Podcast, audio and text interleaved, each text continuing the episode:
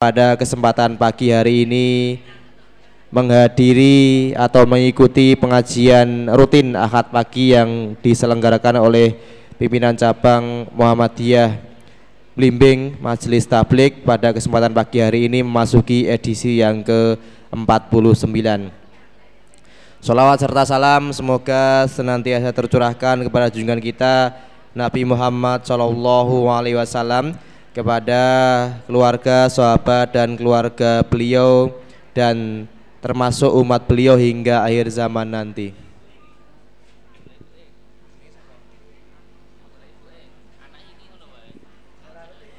Sebelum saya bacakan jurnal Ahad pagi kesempatan kali ini, ini kami sampaikan ada uh, anak kecil yang mencari ibunya di depan mimbar di depan mimbar bisa diambil uh, bisa diambil oleh ibunya.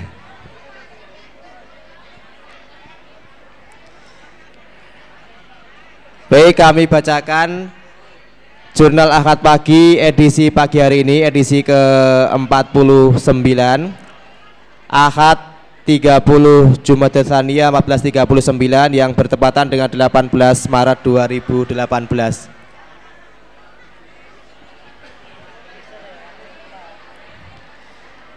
Untuk kesempatan pagi hari ini Bapak-bapak, ibu-ibu semuanya Insya Allah sudah hadir sebagai pembicara di tengah-tengah kita ada Ustadz Sanif Ali Syahbana LC Beliau adalah alumni Darul Hadis Makrib Yaman. Jadi beliau alumni Yaman.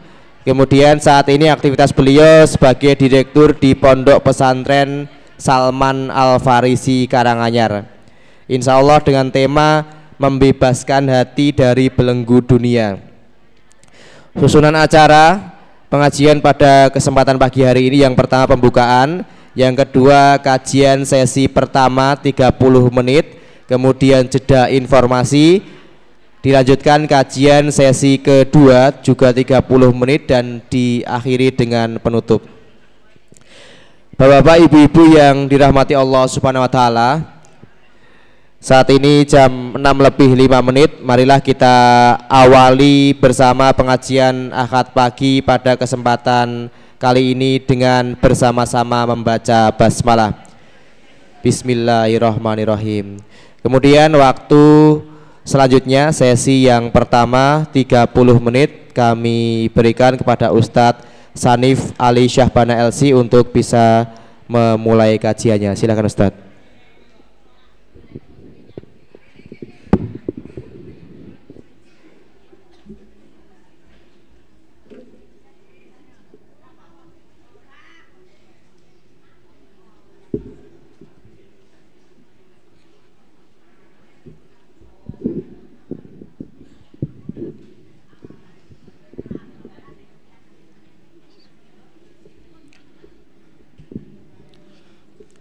Bismillahirrahmanirrahim. Assalamualaikum warahmatullahi wabarakatuh.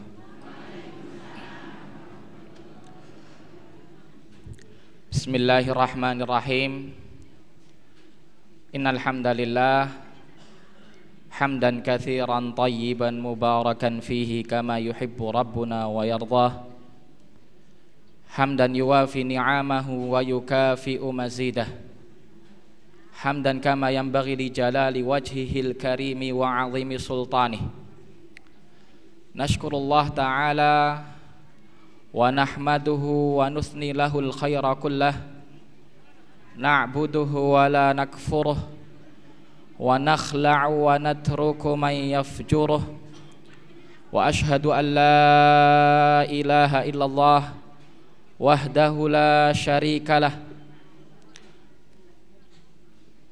الخالق الرازق المنعم المدبر خالق السماوات والأرض ومن فيهن خلق الموت والحياة ليبلونا ويبلوكم جميعا أحسننا وأحسنكم عملا. وأشهد أن لا إله إلا الله syahadatan tahtajju biha insyaallah fid dunya wal akhirah wa ashhadu anna muhammadan abduhu wa rasuluh wa safiyuhu min khalqihi wa khaliluh tarakana ala mahajjatil bayda lailuha kanahariha la yazighu anha illa halik ba'athahu Allah subhanahu wa ta'ala ilal ibad liyukhrijuhum minadhillati ilal izzah wa yukthiruhum ba'dal qillah wa salawatu rabbi wa salamuhu alaihi wa ala ashabihi al-akhyar wa alihi al-athhar wa man sara ala nahjihi ila yaumil mahsyar Ma'asyiral muslimin jamaah kajian Ahad pagi yang kami muliakan dan semoga senantiasa dirahmati oleh Allah. Alhamdulillah puji syukur kita banyak-banyak panjatkan dan senantiasa kita resapi di dalam hati kita. Untuk terus kita ucapkan dan kita lantunkan tanpa henti-henti dan bosan kepada Rabbul Izzati Allah Subhanahu wa taala di mana pagi hari ini alhamdulillah bi'aunillah wa bi rahmatihi wa bi fadlihi wa judihi wa karamih atas segala kemurahan Allah Subhanahu wa taala Allah mengumpulkan kita pada tempat yang berbarokah ini.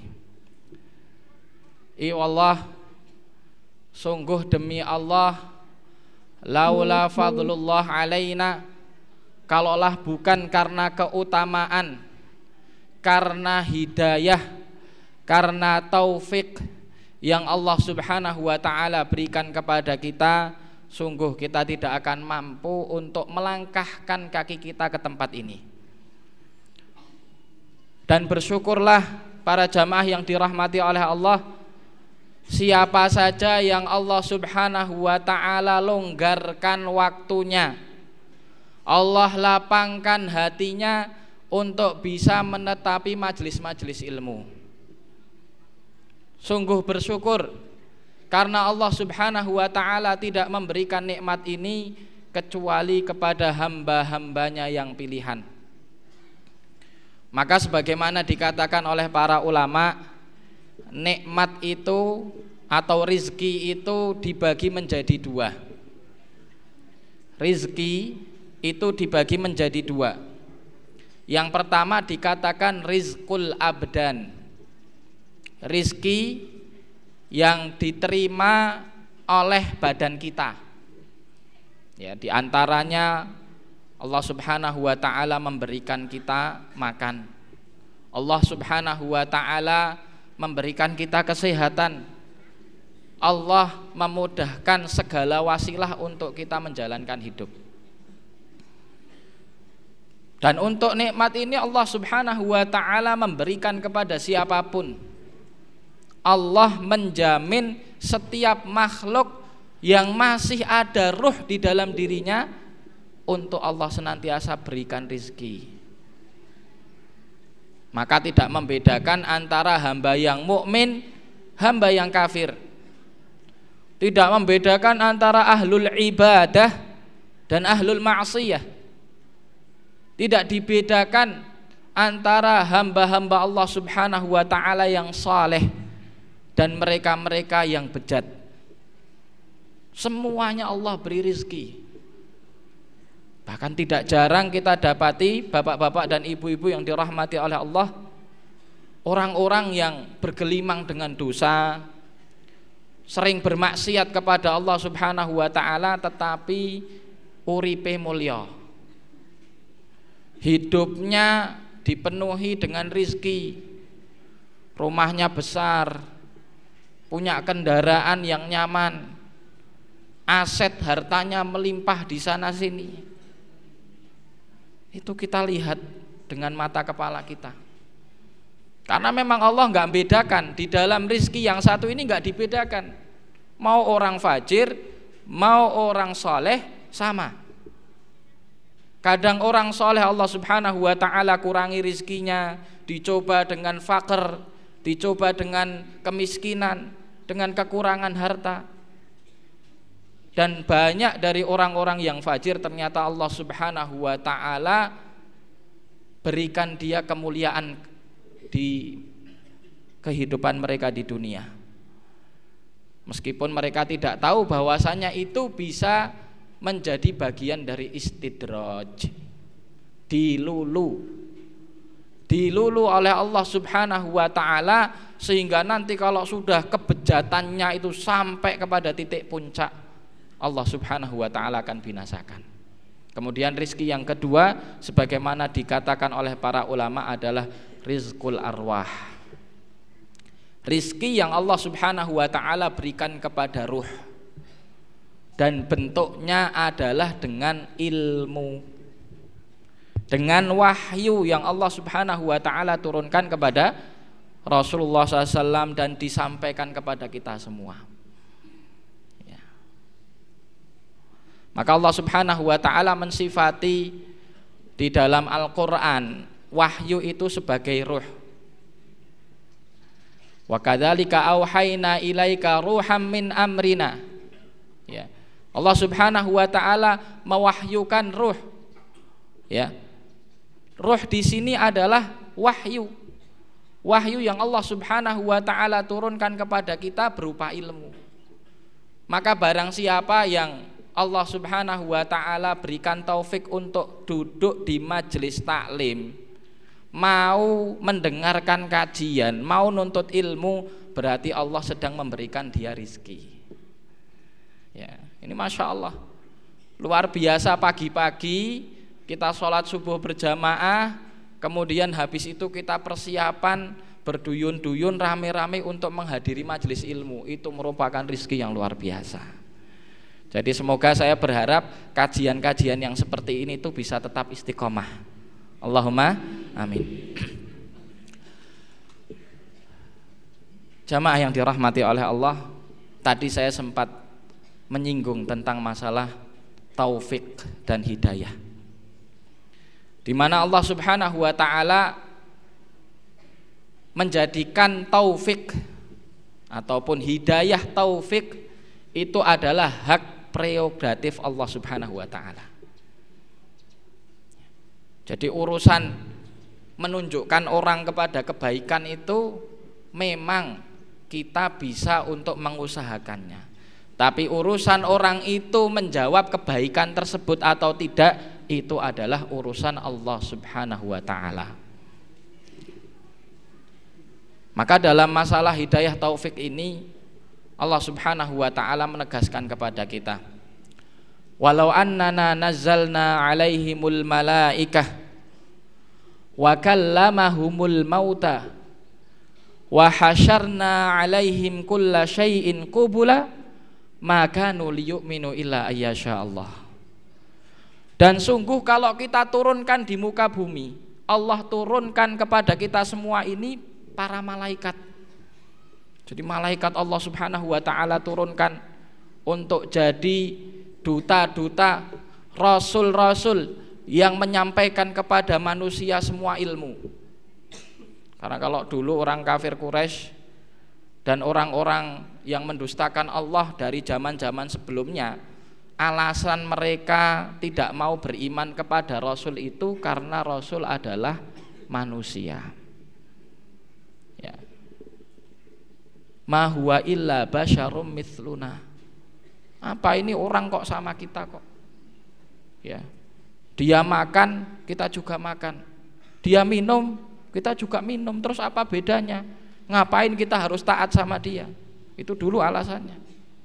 Maka Allah jawab kalaulah Allah ganti rasul-rasul itu dari kalangan malaikat Kemudian ditambahkan wakallamahumul mauta, bahkan orang yang sudah mati dihidupkan lagi terus disuruh ngomong.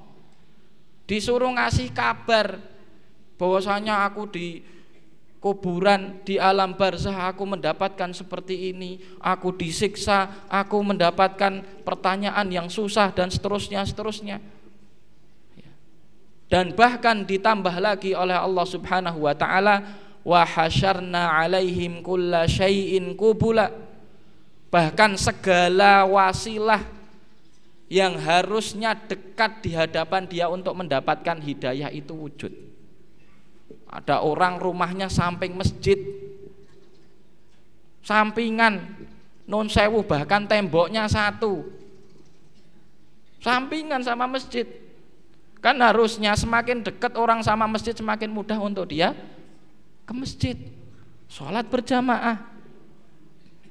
Orang rumahnya samping pondok. Masya Allah. Ini pondok pesantren Imam Syuhodo ini berada di tengah-tengah masyarakat yang sekitarnya banyak sekali pemukiman penduduk. Kalau pondok kami ini pondok yang mewah soalnya. Mepet sawah. Jadi sekitarnya sawah ya ada memang penduduk tetapi sebelah utara dari pesantren. Kalau sebelah selatan dan sebelah baratnya itu isinya sawah. Tapi subhanallah tidak jamin orang hidup dekat pesantren itu bisa dapat hidayah. Toh realitanya banyak tetangga-tetangga kita di sini sekarang kita menghadiri kajian banyak yang datang dari tempat-tempat jauh tapi ternyata yang lebih dekat tempatnya. Lebih dekat dengan tempat kita sekarang dengan pesantren tetapi dia tidak bisa memanfaatkan itu untuk mendapatkan hidayah wa hasyarna alaihim kulla syai'in kubula maka nuliyu'minu sungguh mereka tidak mau tidak akan beriman illa ayyasha Allah kecuali atas kehendak Allah Subhanahu wa taala. Maka di awal kajian ini saya mengharap dan menghimbau kepada semua termasuk diri kita, diri saya pribadi. Jangan sampai kita lepas dari doa untuk meminta hidayah. Ya. Doa untuk meminta hidayah. Setiap kita sholat lima waktu minimal yang wajib, kalau ditambah dengan sholat sunnah dan nafilah, maka akan semakin banyak diwajibkan kepada kita untuk senantiasa baca surat Al-Fatihah. Wajib. Kalau tidak membaca surat Al-Fatihah sholatnya bah, batal. Karena surat Al-Fatihah merupakan rukun daripada sholat Kalau ditinggalkan batal. Salah satu ayat yang kita ulang-ulang terus. Selalu kita ulang-ulang Ihdina as-siratal mustaqim. Asyikh Abdurrahman bin Nasir Ali Sa'di Di dalam kitabnya Taisiril Karimir Rahman ya tafsir yang eh, banyak dipakai oleh para penuntut ilmu terkhusus yang pengen belajar awal-awal tafsir namanya kitabnya Taisiril Karimir Rahman. Beliau mentafsirkan ayat ini ihdinas siratal mustaqim. Ya. Ihdinas siratal mustaqim. Beliau mentafsirkan dengan dua hal. Ya. yang pertama orang diberi hidayah kepada siratal mustaqim adalah ketika Allah berikan kepadanya ilmu. Karena nanti akan nyambung kepada ayat selanjutnya ketika Allah uh, menyampaikan di dalam Al-Qur'an siratal ladzina an'amta alaihim ghairil maghdubi alaihim waladdallin. Adzalin di situ adalah orang yang tidak Allah beri ilmu sehingga mereka tersesat. Maka ihdinas siratal mustaqim adalah ketika Allah berikan kepada kita ilmu. Jadi kalau Allah mudahkan kita untuk menghadiri majlis ilmu sesungguhnya Allah sedang menunjukkan kita kepada siratal mustaqim. Yang kedua dikatakan bahwasannya siratal mustaqim itu adalah taufik lil amal. Allah memberikan taufik kepada kita untuk mengamalkan ilmu tersebut. Karena banyak orang tahu ilmunya tapi tidak mau beramal. Sebagaimana juga banyak orang beramal tanpa ilmu. Maka barang siapa yang dikumpulkan kepada pribadinya dua hal ini sungguh dia sudah berada di atas siratal mustaqim.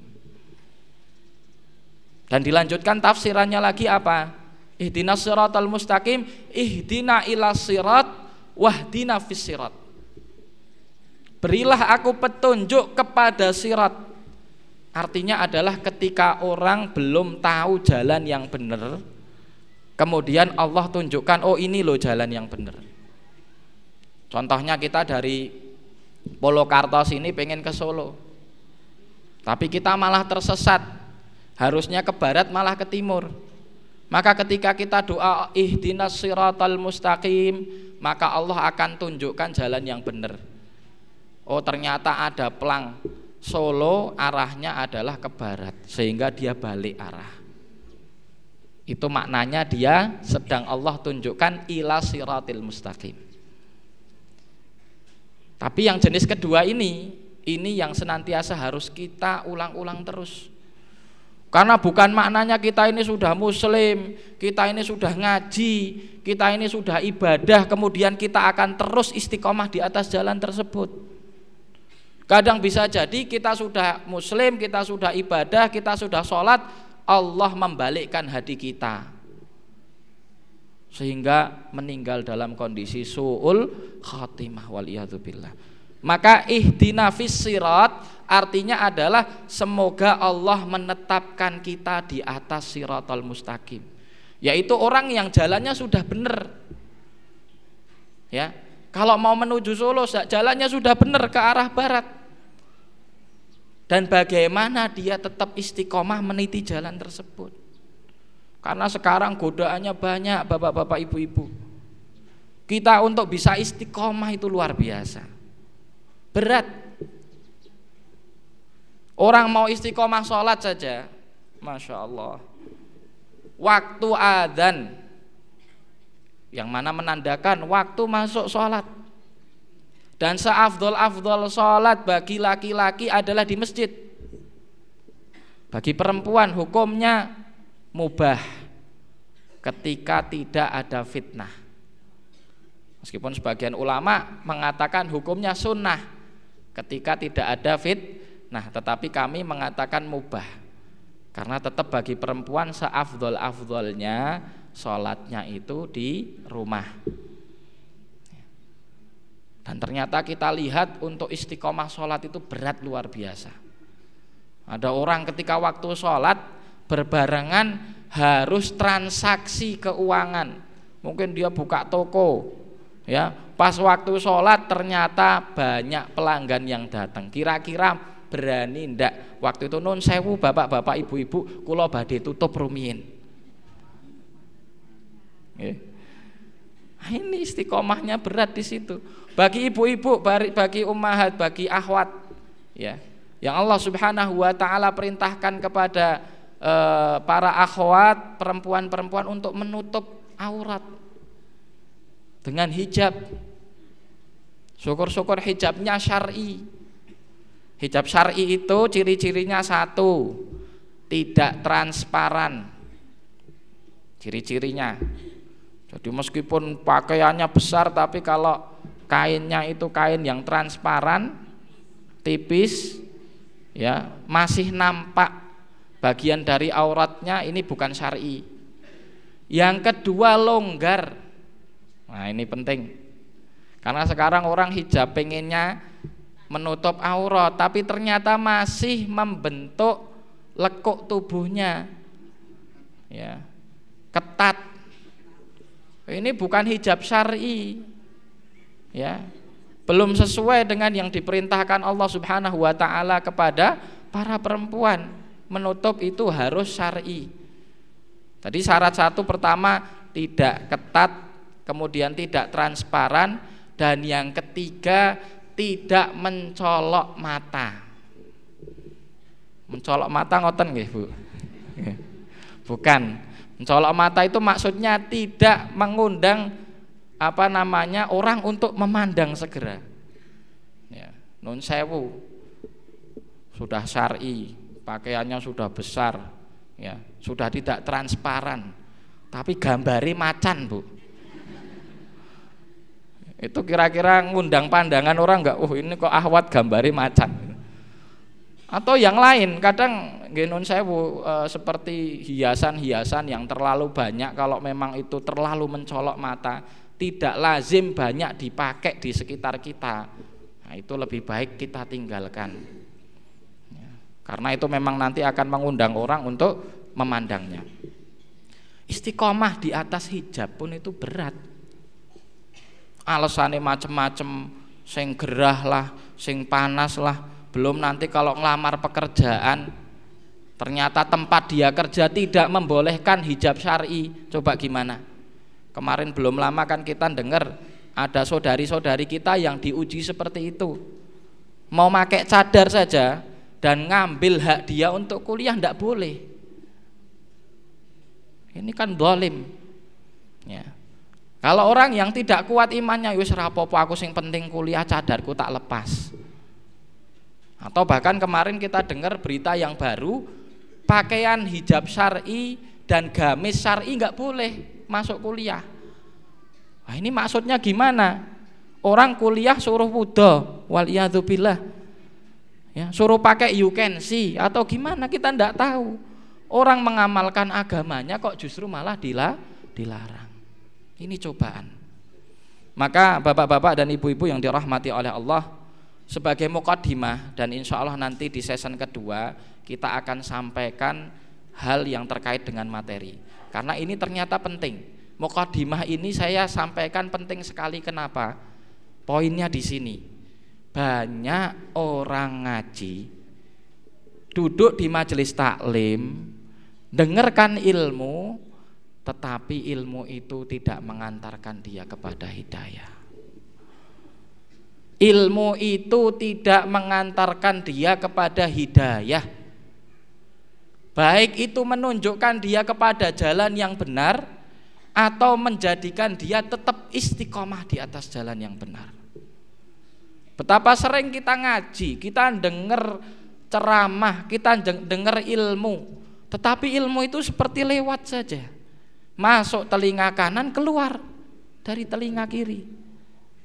Banyak hikmah-hikmah, perintah-perintah yang sudah kita fahami, kita tahu tapi kita belum mampu untuk mengamalkan. Bahkan waliyadzubillah ada orang yang duduk di majelis taklim tapi ternyata hatinya tidak bisa menyerap ilmu tersebut. Maka semoga nanti kajian yang kita adakan ini pada kesempatan pagi hari ini dan kajian-kajian selanjutnya bisa menambah keimanan kita. Kita bisa mengambil hikmah, kita bisa mengambil hidayah. Oh, apa sih yang saya ambil manfaatnya dari kajian ini? Apa yang harus saya amalkan ketika saya sudah pulang? Ya. Terlebih lagi nanti kajian kita adalah tentang masalah dunia dan bagaimana kita melepaskan hati kita dari dunia. Demikian karena tadi disampaikan ada jeda dulu ini sudah setengah jam mungkin ada pengumuman-pengumuman yang mau disampaikan aku lu qauli hadza wastaghfirullah li wa innahu ghafurur rahim. Baik, terima kasih untuk Ustadz Sanif.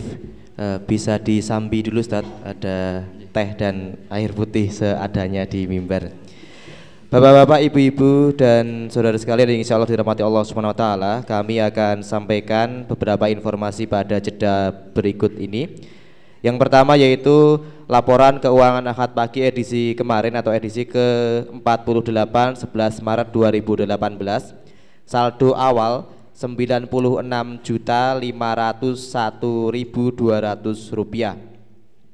Pengeluaran 26 juta 208 ribu rupiah saldo akhir 70 juta 293 ribu 200 rupiah kemudian infak yang masuk pada edisi kemarin yaitu 12 juta 505 300 rupiah Mohon kepada jamaah sekalian, baik bapak-bapak maupun ibu-ibu untuk bisa memutar dan mengisi kota infak yang beredar di depan Bapak dan Ibu sekalian.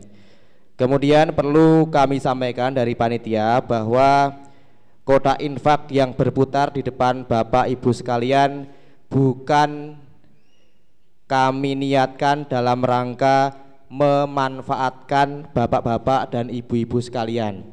Jadi mohon maaf eh, kota infak tersebut insya Allah dari kami Majelis Tablik PCM Blimbing yaitu dalam rangka memfasilitasi bapak dan ibu sekalian agar bisa memanfaatkan. Jadi bapak ibu sekalian yang memanfaatkan untuk bisa meraih ladang pahala dalam hal ini pahala e, melalui harta atau uang dari bapak ibu sekalian. Ini perlu kami sampaikan. Kemudian Mohon juga untuk kepada panjenengan semuanya untuk bisa membuang sampah di tempat yang sudah disediakan, terutama nanti jika Bapak Ibu semuanya meninggalkan uh, area akad pagi ini.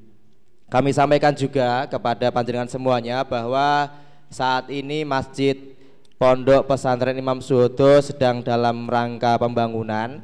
Jadi untuk para jamaah sekalian kalau e, melihat banyak bambu yang istilahnya malang di mana-mana kemudian bapak-bapak di belakang ada yang eh, jamaah akad pagi di depannya ada pasir atau ada batu dan lain sebagainya mohon maaf semuanya juga dalam rangka nanti untuk lebih baiknya pengajian kita. Jadi e, untuk ketidaknyamanannya kami sampaikan permohonan maaf.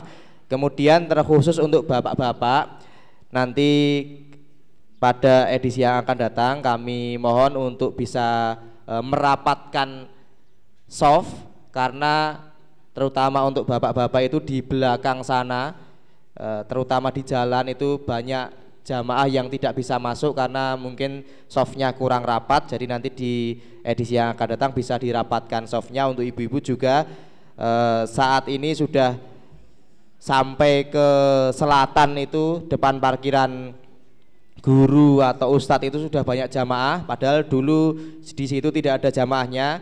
Jadi nanti mohon untuk edisi-edisi yang akan datang bisa dirapatkan softnya agar ibu-ibu bisa lebih merapat ke depan kemudian insya Allah setiap kajian akad pagi edisi atau pekan keempat akad keempat kajian akan digunakan untuk tanya jawab agama. Jadi ke kepada para jamaah untuk yang menghendaki bertanya bisa menuliskan pertanyaannya dan dikumpulkan ke dalam kotak infak yang diputar. Insya Allah akan dijawab pada pekan keempat oleh Ustadz Solahuddin Sirizar atau Ustadz uh, yang lain bila beliau berhalangan dan mohon juga bisa bersabar karena pertanyaan yang masuk sangat banyak. Jadi uh, yang bertanya bisa bersabar untuk kemudian nanti bisa dijawab.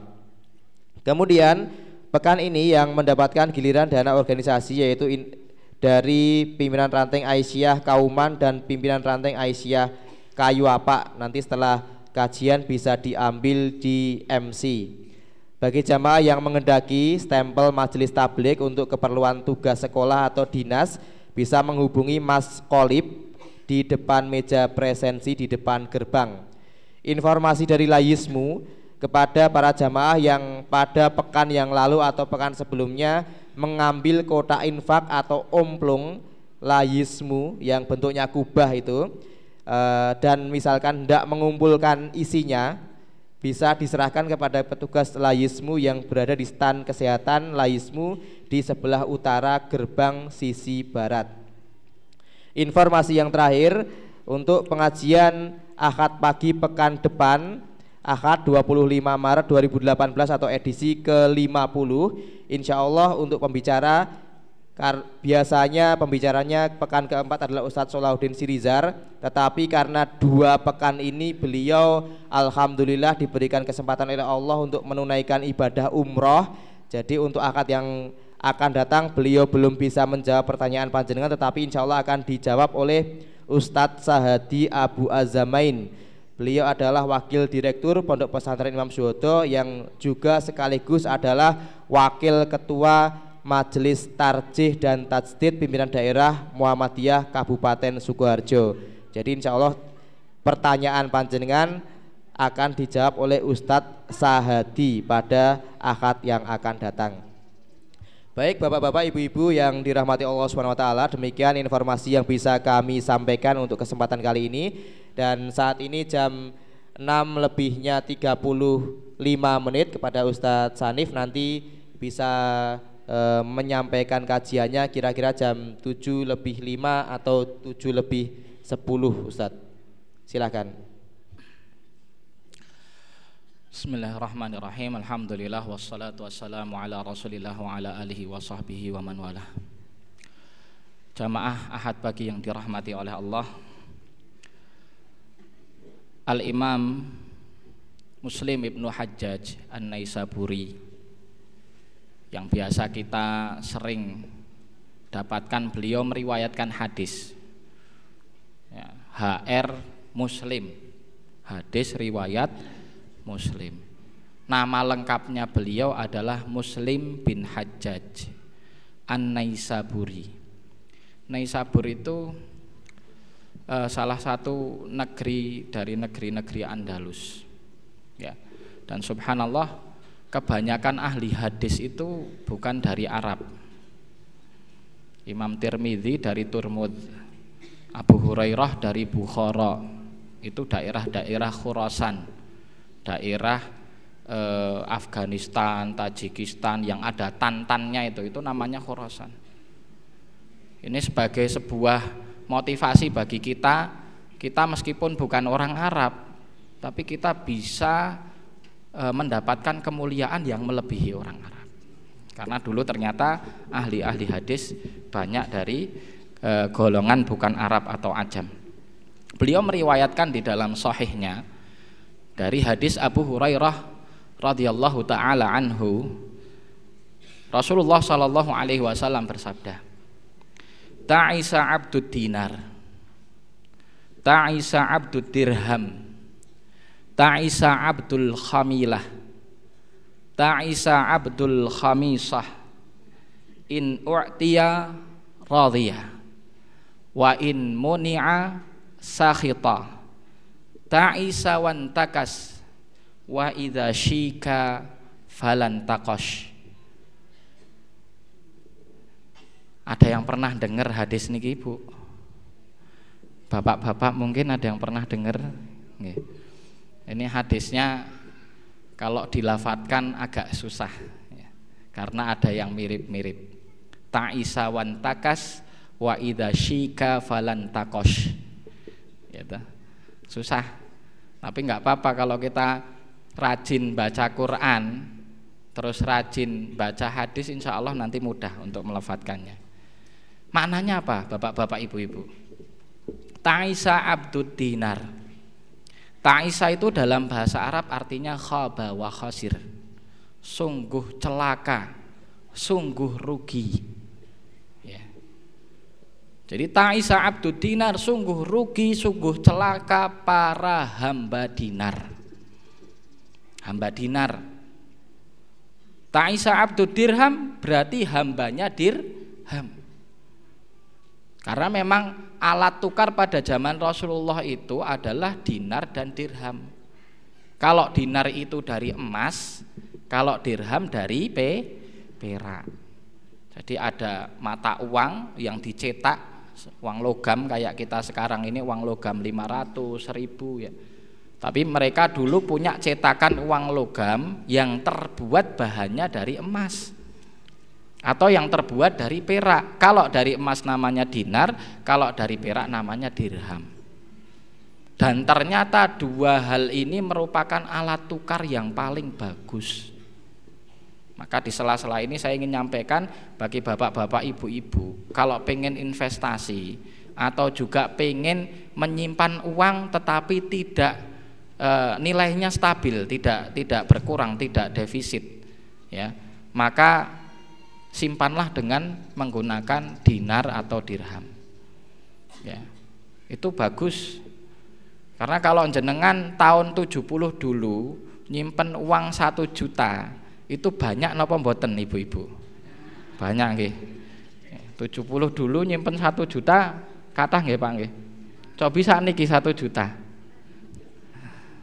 nah, terus tabungan dulu satu juta tahun 70 sampai sekarang belum diambil-ambil kinten-kinten sakit nggih napa tumbas napa niku.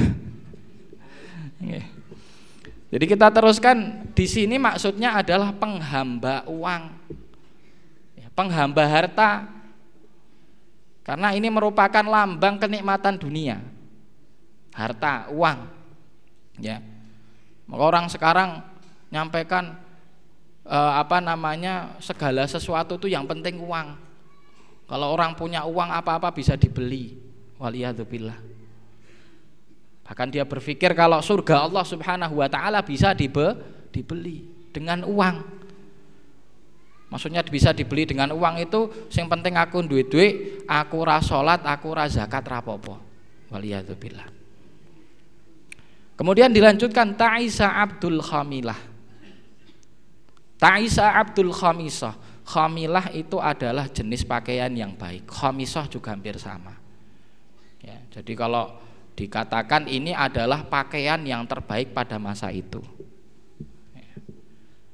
yaitu orang-orang yang menghambakan diri kepada style penampilan ya kan ada orang yang kerjaannya gitu pertama karena dia punya duit akhirnya dia membelanjakan duit tersebut kepada sesuatu yang dia senangi salah satunya adalah penampilan ada yang kalau beli baju nggak tanggung-tanggung, harga satu juta pun dia beli. Ada nih bu, baju harga satu juta ada, bahkan baju harga dua juta, tiga juta ada. Ngono kalau mending kainnya sampai bermeter-meter, harganya mahal, kainnya cekak. Paling satu meter nggak bisa nutup aurat, udah gitu harganya mahal. Ada memang orang yang menghambakan gitu. Lebih parah lagi, sudah nggak punya duit, tapi sukanya nggak gaya.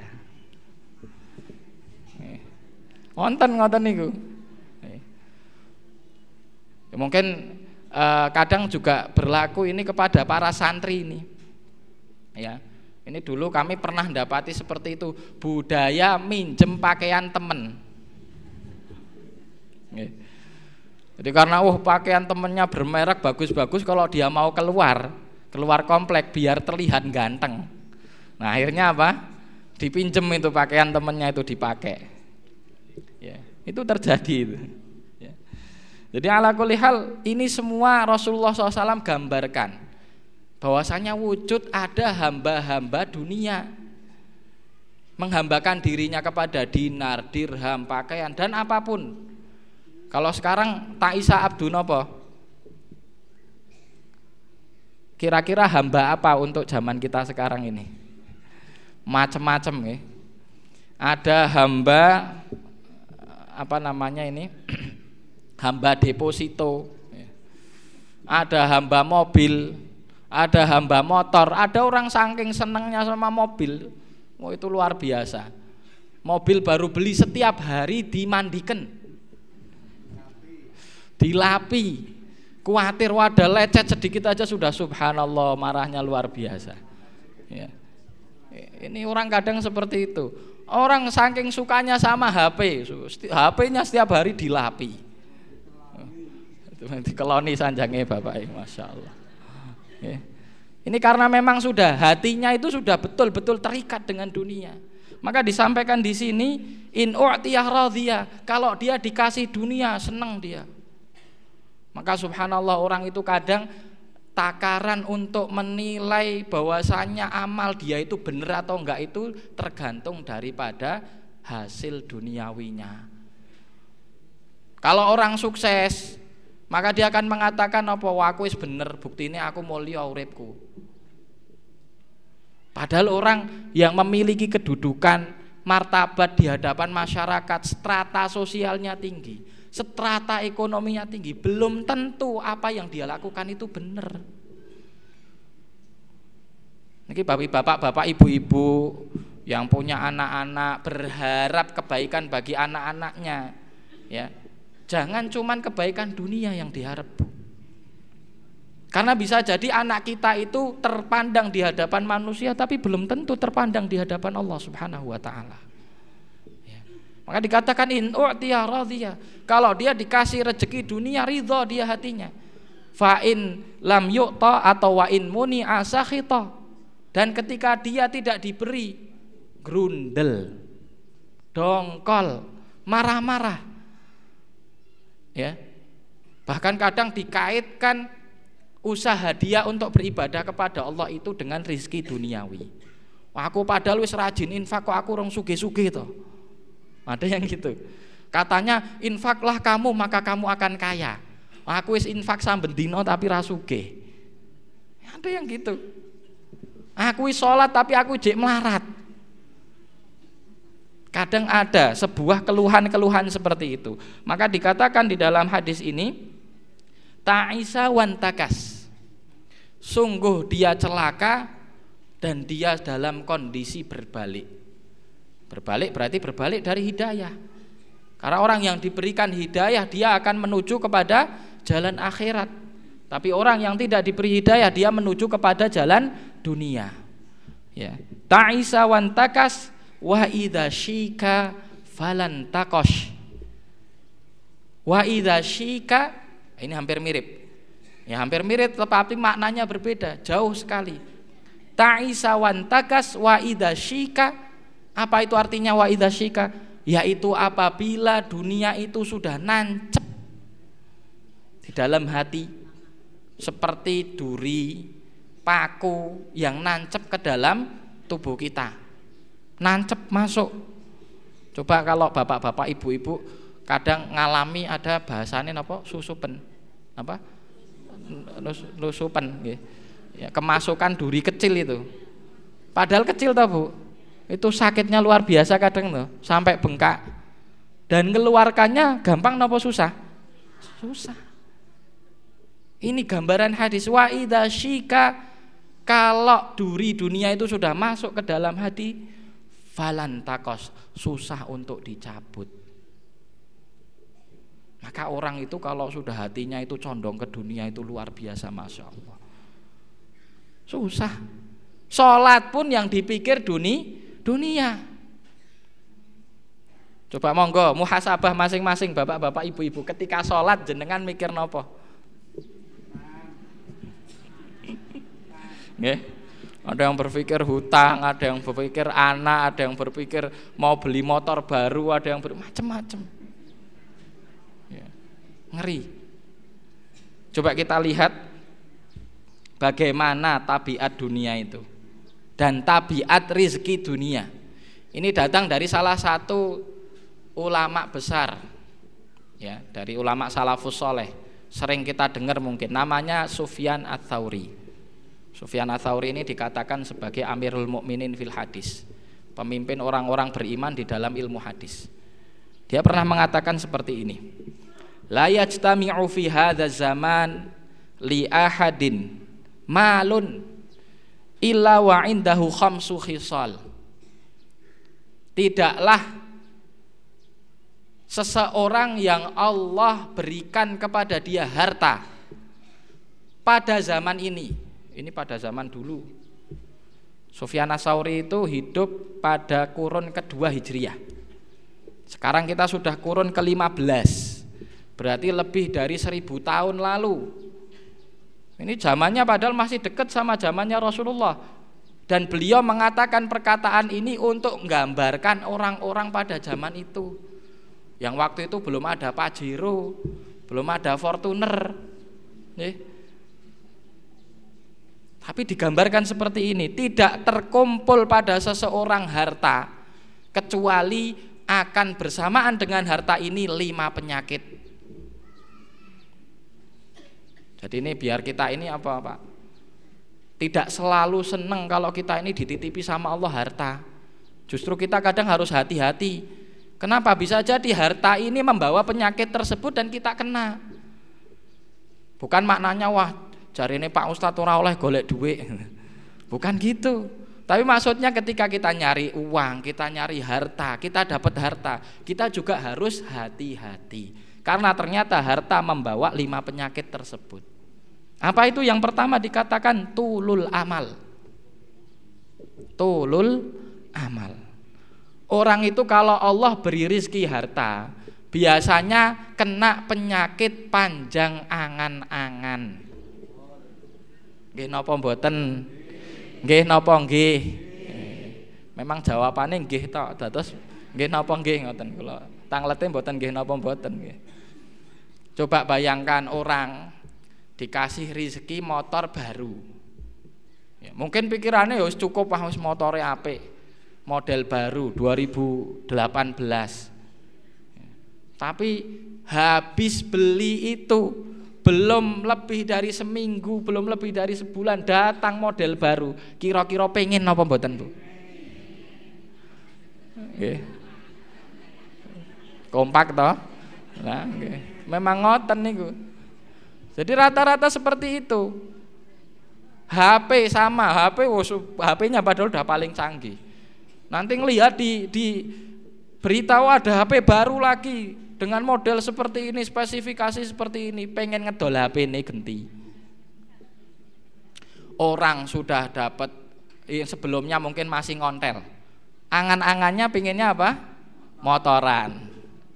Sudah dapat motor, pengen ditambah lagi motornya. Wah ini aku anakku rong duwe. Akhirnya berangan-angan terus piye carane aku nukokke motor gua anakku.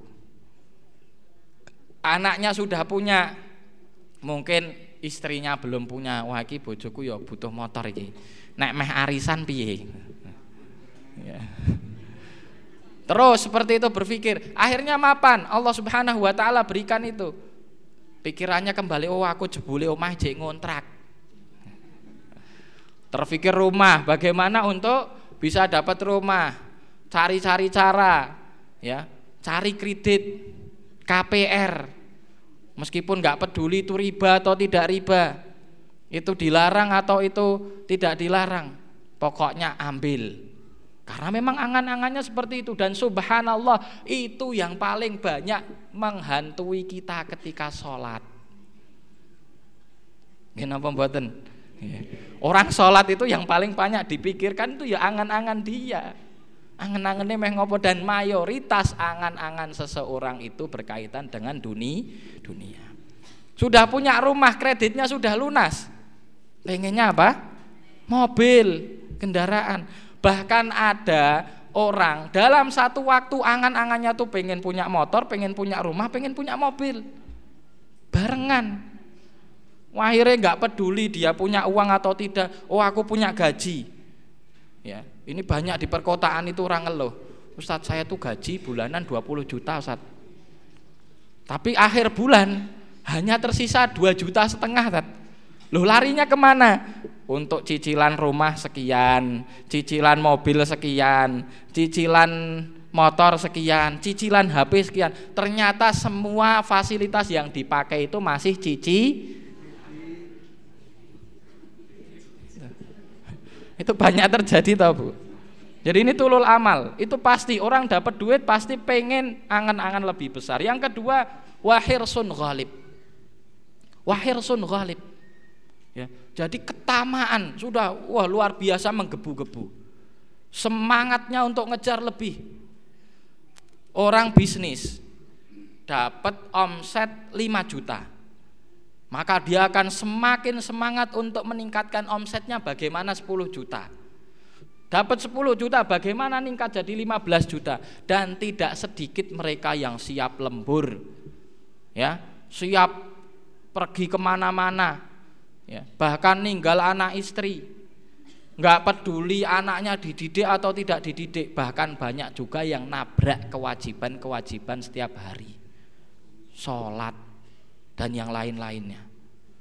Yang penting ngejar, ayo karirnya ditingkatkan terus terus. Ini namanya hirsun ghalib. Dan ternyata semakin kita dapat harta, semakin keinginan itu menggebu-gebu. Wah, kurang, ayo terus, ayo terus, ayo terus, ayo terus dan terus. Ya. Kemudian yang ketiga disampaikan wasyuhun syadid. Penyakit yang ketiga orang itu dapat harta, maka akan dibarengi dengan pelit. Ya. Itu sudah mesti semakin banyak hartanya semakin pelit seseorang. Itu mayoritas. Ya, tapi ada hamba-hamba Allah Subhanahu wa taala yang Allah berikan taufik semakin banyak harta semakin dia rajin berinfak. Karena dia tahu betul firman Allah Subhanahu wa taala wal baqiyatus solihatu khairun inda rabbika thawaban wa khairun amala. Baqiyatus solihat disampaikan oleh Allah baqiyatus solihat. Apa itu baqiyatus solihat? Sisa-sisa yang baik. Karena biasanya harta dunia itu kan kita pakai untuk urusan dunia. Tapi ternyata ada sebagian hambanya yang menyisakan itu untuk akhirat. Dan sedikit yang kita sisakan untuk akhirat itu ternyata lebih baik dari apa yang kita infakkan untuk dunia. Meskipun prosentasenya kadang sedikit sekali. Coba zakat saja bapak-bapak ibu-ibu berapa persen? Dua setengah persen dari 100% harta kita itu yang kita sisakan untuk akhirat dan Allah katakan bagiatus solehat ini lebih baik dari 97 setengah persen yang kita habiskan untuk dunia. Tapi ternyata kebanyakan orang yang diberi harta pelitnya mengalahkan semuanya. Ya mengalahkan semuanya. Dekat dengan masjid dekat dengan pesantren, yon duwe-duwe tapi tahu masjidnya mau dibangun, pesantrennya mau ditingkatkan, menang wae. Itu terjadi. Ya. Yang keempat, wakilatul warok. Semakin orang punya banyak harta, semakin dia waroknya itu sedikit. Apa itu warok? Rasa hati-hati.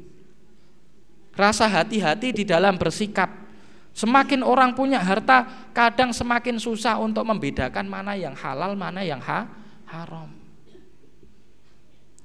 Dia tergiur untuk menggandakan uangnya, tergiur untuk menggandakan hartanya. Sampai lupa kalau ini ternyata riba, ini ternyata dolim, ini ternyata penipuan, ditabrak semuanya. Sudah enggak kenal lagi dengan namanya subhat Subhat niku bapak-bapak ibu-ibu itu yang statusnya masih samar-samar. Iki halal po haram samar-samar itu namanya subhat. Dan perintah Rasulullah SAW yang subhat itu suruh kita tinggalkan. Kalau yang subhat yang masih samar-samar saja suruh ditinggalkan apalagi yang haram. Tapi kalau orang sudah lupa dan sudah cinta dengan dunia, rapat duri subhat, haram saja diterjang. Jadi kilatul warok dan yang terakhir disampaikan wanisyanul akhirah. Semakin orang banyak hartanya semakin dia lupa akhir akhirat. Bapak-bapak, ibu-ibu yang dirahmati oleh Allah. Jadi dunia itu subhanallah. Satu hal yang paling banyak disampaikan oleh Allah Subhanahu wa taala di dalam Al-Qur'an tentang sifat-sifatnya dan perintah untuk meninggalkannya. Ya. Contohnya innamal hayatud dunya la'ibu wa lahu wa zinatu wa tafakhurum bainakum wa takathurun fil amwali wal aulad. Ya. Jadi kehidupan dunia itu seperti itu. Isinya cuma senda gurau, kesenangan, ya. Berlomba-lomba untuk saing-saingan, Kadang orang itu saingan bukan masalah harta loh, bapak-bapak, ibu-ibu. Kita kadang nggak kerasa saingan itu untuk mencari strata sosial. Sama-sama hidup bertetangga. Oh, tonggone wis iso nyekolahke anake S1.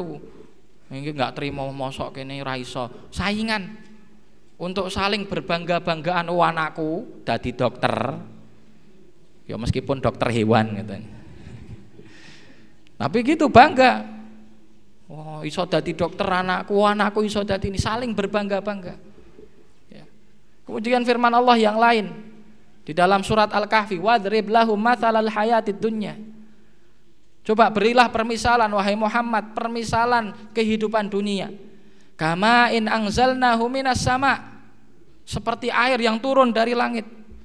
Fakhtalata bihi nabatul ard. Kemudian dia bercampur dengan pohon pepohonan ya fa asbaha riyah maka setelah ini semalam hujan nggih kemarin hujan turun hujan campur dengan pohon pepohonan sehingga daun-daun ini jadi basah. Tapi coba nanti siang Pak ketika anginnya sudah besar, matahari sudah terik, ke mana larinya air tersebut? Hilang. Dan begitulah dunia. Awalnya memang basah, awalnya nikmat, tapi suatu saat akan kita tinggalkan. Ya. Maka di akhir ini ingin saya sampaikan beberapa kiat secara singkat bagaimana kita mencabut duri yang sudah sangat dalam tadi agar tidak terlalu nancep dan syukur-syukur Allah Subhanahu wa taala jauhkan dari hati kita ketergantungan kepada dunia. Yang pertama, sebagaimana disampaikan oleh Rasulullah SAW, "Udzkuru uh, aktsiru min dzikri hadimil ladzat." Perbanyaklah untuk kita mengingat kematian karena ternyata kematian itu adalah obat paling mujarab untuk mengobati seseorang dari kecintaan dunia. Disampaikan di dalam satu hadis Rasulullah SAW bersabda, Laukana li bani Adam. Kalaulah bani Adam itu memiliki apa? Wadiyani min zahab. Dua lembah yang penuh dari emas. Dua lembah isinya emas semua. Labtagha ilaihi thalithan sungguh dia akan mengharapkan yang ketiga. Itu dunia seperti itu, semakin dikasih semakin dia minta lagi, semakin dia minta lagi. Sudah punya dua lembah, pengen yang ketiga. Dan disampaikan oleh Rasulullah SAW, wa ma yamla'u fahu illa turab. Dan tidaklah menghentikan orang tadi dari kecintaan dia dan harapan dia kepada dunia kecuali ketika mulutnya sudah dipenuhi dengan tanah. Waliyadzubillah. Ini kiat yang pertama. Maka kalau kita baru sedang tafakur bermuhasabah dan ini amalan ibadah yang banyak ditinggalkan muhasabah syukur-syukur kalau kita setiap sebelum tidur itu sempat muhasabah bapak-bapak ibu-ibu hari ini saya beramal apa, saya sudah ngapain, apa yang sudah saya siapkan buat akhirat. Dan jangan lupa ketika kita bermuhasabah, kita mengingat-ingat kapan dan di mana kita mati. Bagaimana Allah mengakhiri hayat kita. Di situ nanti akan menuntun kita untuk bisa mencabut duri dunia tadi. Yang kedua, perbanyaklah dalam diri kita ini mentadaburi ayat-ayat Al-Quran terkhusus yang berkaitan dengan kehidupan akhirat. Salah satunya adalah nikmat surga Allah Subhanahu wa taala dan azab ketika kita di neraka.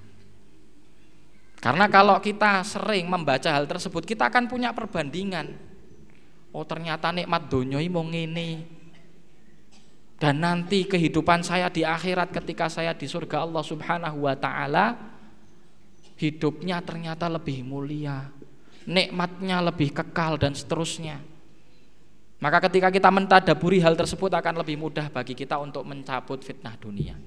Dan yang terakhir, ya, ini yang paling penting dan insya Allah bisa dilakukan oleh siapa pun, di mana pun, kapan pun, asalkan dia jujur untuk ingin melepaskan hatinya dari dunia yaitu doa. Yaitu do, doa.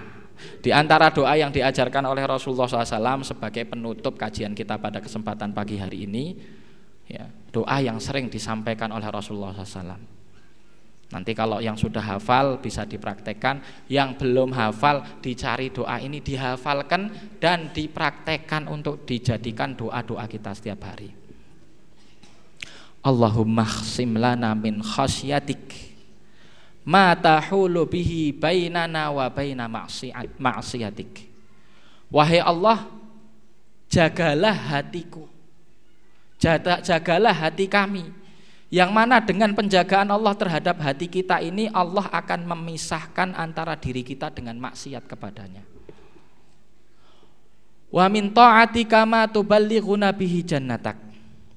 Dan kita meminta agar Allah memberikan takwa di mana dengan ketakwaan itu kita akan sampai kepada jannah Allah Subhanahu wa taala. Wa minal yaqini ma tahulu bihi alaina masaibad dunya Dan kita meminta kepada Allah Subhanahu wa taala keyakinan, keimanan, keteguhan di dalam hati kita yang mana keyakinan ini akan menjaga kita dari segala musibah duniawi. Maksudnya menjaga itu bukan berarti kita tidak bakal terkena musibah. Tapi kalaupun kita kena musibah, musibah itu tidak akan mendatangkan madharat bagi diri kita. Ya. Mati'nallahumma bi asma'ina wa absarina wa quwwatina abadan ma abqaitana. Wahai Allah, berilah kenikmatan kepada telinga kami, mata kami, kekuatan kami untuk bisa kita jadikan sebagai wasilah taat kepada Allah. Mata bisa kita pakai buat taat, telinga bisa kita pakai buat taat, kekuatan bisa kita pakai buat taat, ya. Abadan ma'abqaitana sampai kita bisa hidup di dunia ini sampai kapan pun. Akhir hayat kita ya. Wala taj'alid dunya akbar hamina ini yang penting. Wahai Allah janganlah jadikan dunia itu sebagai tujuan yang paling besar di dalam hatiku. Wala mablagha ilmina. Dan juga bukan sebagai usaha ilmu yang kita ingin cari untuk mewujudkan dunia karena orang sering cari ilmu itu tujuannya untuk mendatangkan dunia, dunia. Sekolah tujuannya untuk dunia. Ya. Taklim tujuannya untuk dunia wal. Ya. Dan doa yang masih panjang, tapi ini nanti saya kasih kuncinya di awal itu, monggo nanti dicari. Syukur-syukur bisa ditanyakan mungkin nanti kepada para ustadz-ustadz yang mengajar di majelis-majelis taklim, suruh nuliskan atau mungkin nanti panitia mencarikan doa tersebut dituliskan dibagikan kepada para jamaah agar bisa dijadikan doa setiap hari. Insya Allah dengan aunillah dengan taufiknya Allah akan mencabut duri tersebut dari hati kita. Demikian mungkin semoga kajian yang kita sampaikan ini bisa melembutkan hati kita, bisa menjadikan hati kita ini lebih mudah untuk menerima hidayah. Mukbil ilallah mendekat kepada Allah Subhanahu wa taala, menjauh dari maksiatnya dan semoga kita termasuk orang-orang yang bertemu Allah Subhanahu wa taala dengan kondisi kolbun salim, hati yang sehat, hati yang selamat, hati yang mengantarkan kita kepada surga Allah Subhanahu wa taala. Astagfirullah li wa lakum min kulli dzambin wa sairul muslimin innahu huwal ghafur rahim wa sallallahu wa sallim wa barik ala Muhammad wa ala alihi wa sahbihi wa sallama tasliman katsira billahi taufik wal hidayah. Assalamualaikum Assalamualaikum warahmatullahi wabarakatuh. Jazakumullah khairan kepada Ustadz Sanif Ali Syahbana LC yang sudah memberikan tausiahnya pada kesempatan pagi hari ini. Bapak-bapak, ibu-ibu dan saudara semuanya, marilah kita akhiri pengajian akad pagi pada kesempatan kali ini dengan bersama membaca hamdalah.